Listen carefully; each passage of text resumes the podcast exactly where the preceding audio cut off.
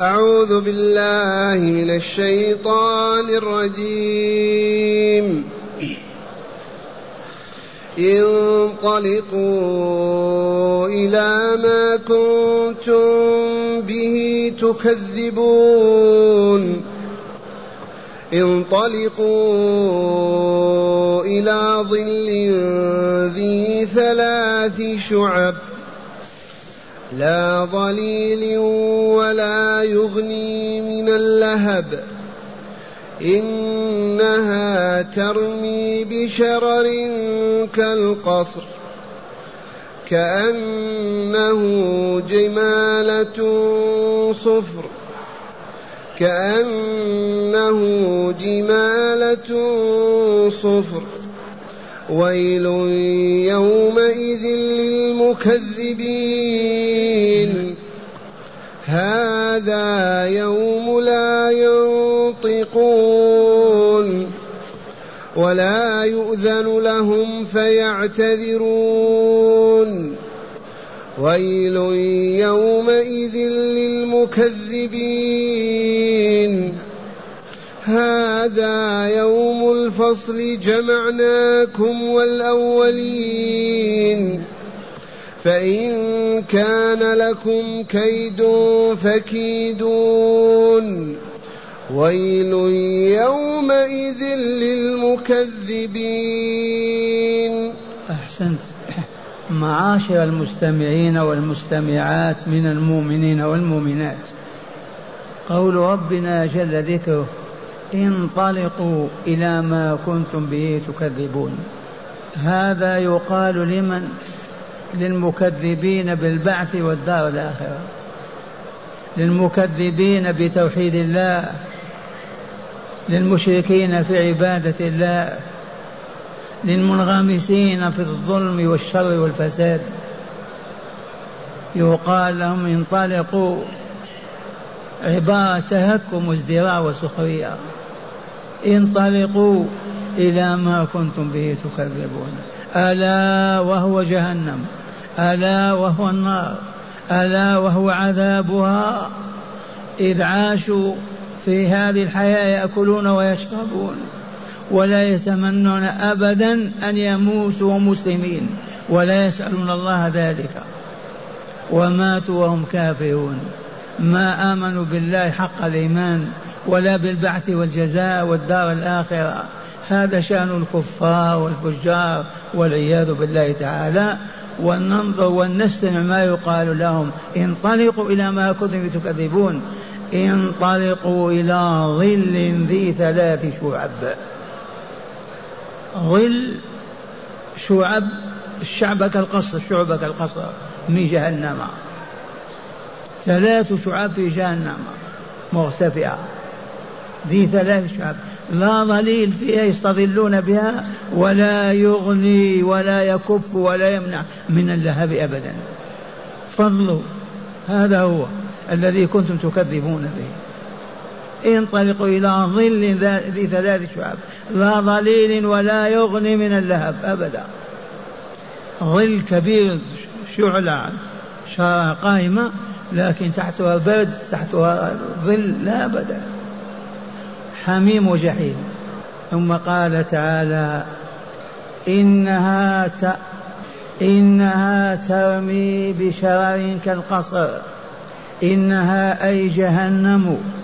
النار ترمي تلوح بشرر جمع شرارة والشرارة كالقصر في علوه وارتفاعه وضخامته. الشرارة هذه التي تتطاير من النار والله كالقصر. في ارتفاعها وعلوها وكبرها.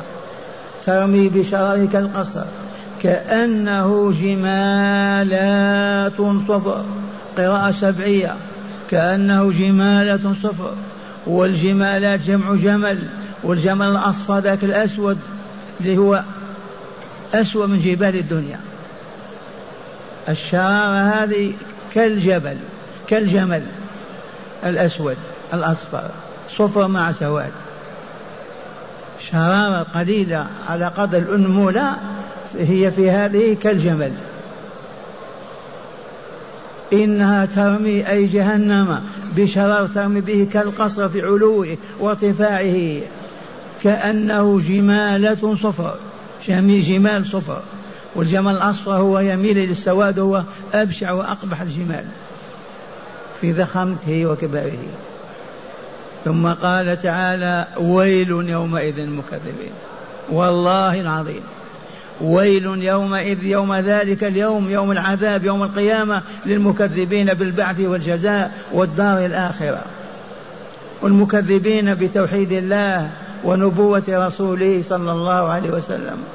المكذبين بالغيب الذي أخبر الله به وبينه الرسول صلى الله عليه وسلم. ويل للمكذبين. من توعدهم بهذا العذاب؟ الله. وعرفتم الويل ما هو؟ واد في جهنم. كل ما في قيوح ودماء تسيل من المشركين والكافرين. ثم قال تعالى هذا يوم لا ينطقون. ما يستطيع أن ينطق إلا إذا أذن لهم. وهذا اليوم كما علمتم طوله خمسون ألف سنة. إذا في ظروف ما ينطقون أبدا وأخرى ينطقون ويؤذن لهم ويعتذرون وينطلقون. لكن في هذا الضرب بالذات لا ينطقون ولا يؤذن لهم. لا يقال لهم انطقوا واعتذروا إذا أردتم أن تعتذروا ولا يقبل عذرهم بحال من الأحوال. ولا يؤذن لهم أي بالنطق فيعتذرون أبدا ما يسمح الله لهم بأن يتكلموا. وهم في عرصات القيامة. ينتظرون متى يدفعون إلى جهنم. انطلقوا إليها قال لهم. إذا ولا يؤذن لهم فيعتذرون. ويل يومئذ للمكذبين. تكررت هذه الجملة تسع مرات. ويل يومئذ للمكذبين. بلغوهم يا عباد الله وإن كانوا معكم في دياركم قولوا ويل يومئذ للمكذبين. ويل يوم القيامة للمكذبين. إنه العذاب الأليم. الخلد في جهنم والعياذ بالله. للمكذب بآيات الله بوعد وعد ووعيد الله برسالة رسول الله وأعظم من ذلك بالبعث واللقاء مع الله يوم القيامة. ثم قال تعالى هذا يوم الفصل. إي والله. هذا ويوم الفصل. اجتمعوا كلهم على صعيد واحد كلهم على حد سواء حفاة عراة ومن ثم يفصل بينهم أهل الإيمان وصالح الأعمال إلى اليمين والله إلى الجنة دار السلام. وأهل الشرك والكفر والفسق والفجور ذات الشمال والله إلى جهنم. هذا يوم الفصل. ما في يوم قبله ولا بعده. هذا يوم الفصل. جمعناكم أيها الكافرون في مكة وغيرها والمكذبون من قبلكم. نعم. من عهد آدم إلى بعثة رسول الله والآية تنزل والمكذبون مكذبون. جمعناكم أنتم والمكذبين. هذا يوم الفصل. جمعناكم. والأولين من قبلكم كما قلنا من عهد إلى آدم. فإن كان لكم كيد فكيدوني تفضلوا. إذا عندكم مكر خديعة حيلة تتخلصون منها تفضلوا. في الدنيا كانوا يحتالون ويمكرون وعندهم كيد لكن تفضلوا كيدوا لله عز وجل. يتحداهم ليبكتهم ليمسخهم حتى ما يستطيعوا الكلام ابدا. إن كان لك إن كان لكم كيد فكيدوني. من أين لهم؟ الحيل والقوة والطاقة ابدا والقدرة. حتى يكيدون الله عز وجل ويعجزونه. ثم ختم الله الآيات بقول ويل يومئذ المكذبين يا عباد الله كرروا هذا القول.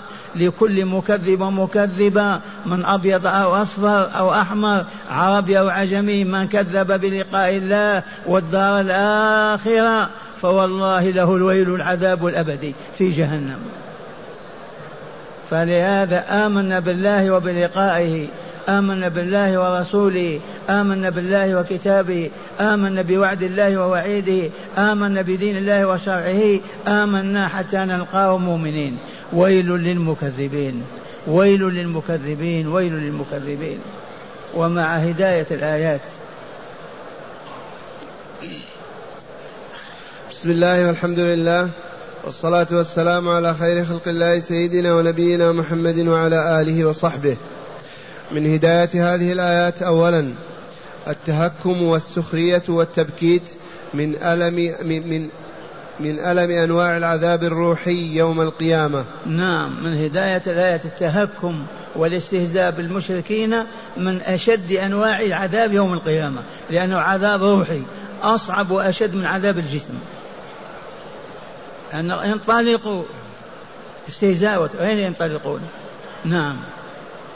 ثانيا عرصات القيامة واسعة والمقام فيها طويل والبلاء فيها شديد. أي نعم عرصات القيامة واسعة وطويلة والبلاء فيها شديد. ما هي عام ولا ألف؟ خمسين ألف سنة. نعم. ثالثا تقرير عقيدة البعث والجزاء. بذكر بعض ما يتم فيها أو فيه. من هداية الآيات تقرير عقيدة البعث والجزاء وهذه كل الآيات المكية تقرر هذا. لا بد من حياة ثانية بعد هذه الأولى ولا بد من الحساب على العمل في هذه الدنيا ولا بد من الجزاء عليه ولا جزاء إلا النعيم المقيم في الجنة أو العذاب الأليم في جهنم. لا غير هذا أبدا. نعم. وأخيرا التكذيب هو رأس الكفر وبموجبه يكون العذاب. نعم من هداية الآيات. تقرير أن التكذيب هو رأس الكفر قطعا. الذي ما يكذب ما يكفر أبدا فالتكذيب هو رأس الكفر. من كذب كفر. من كذب ببعض آية من كتاب الله كفر. من كذب بفريضة فرض الله كفر. من كذب بماذا؟ بوعد الله في أمة وفي فرض كذب كفر. ويل يومئذ المكذبين لا يسعنا أبناء الإسلام إلا أن نقول آمنا بالله آمنا بالله آمنا بالله. نستمع الآيات مجودة. أعوذ بالله من الشيطان الرجيم. انطلقوا انطلقوا ما كنتم به تكذبون. انطلقوا إلى ظل ذي ثلاث شعب. لا ظليل ولا يغني من اللهب. إنها ترمي بشرر كالقصر. كأنه جمالة صفر. ويل يومئذ للمكذبين. هذا يوم لا ينطقون. ولا يؤذن لهم فيعتذرون. ويل يومئذ للمكذبين. هذا يوم الفصل. جمعناكم والأولين. فإن كان لكم كيد فكيدون. ويل يومئذ للمكذبين.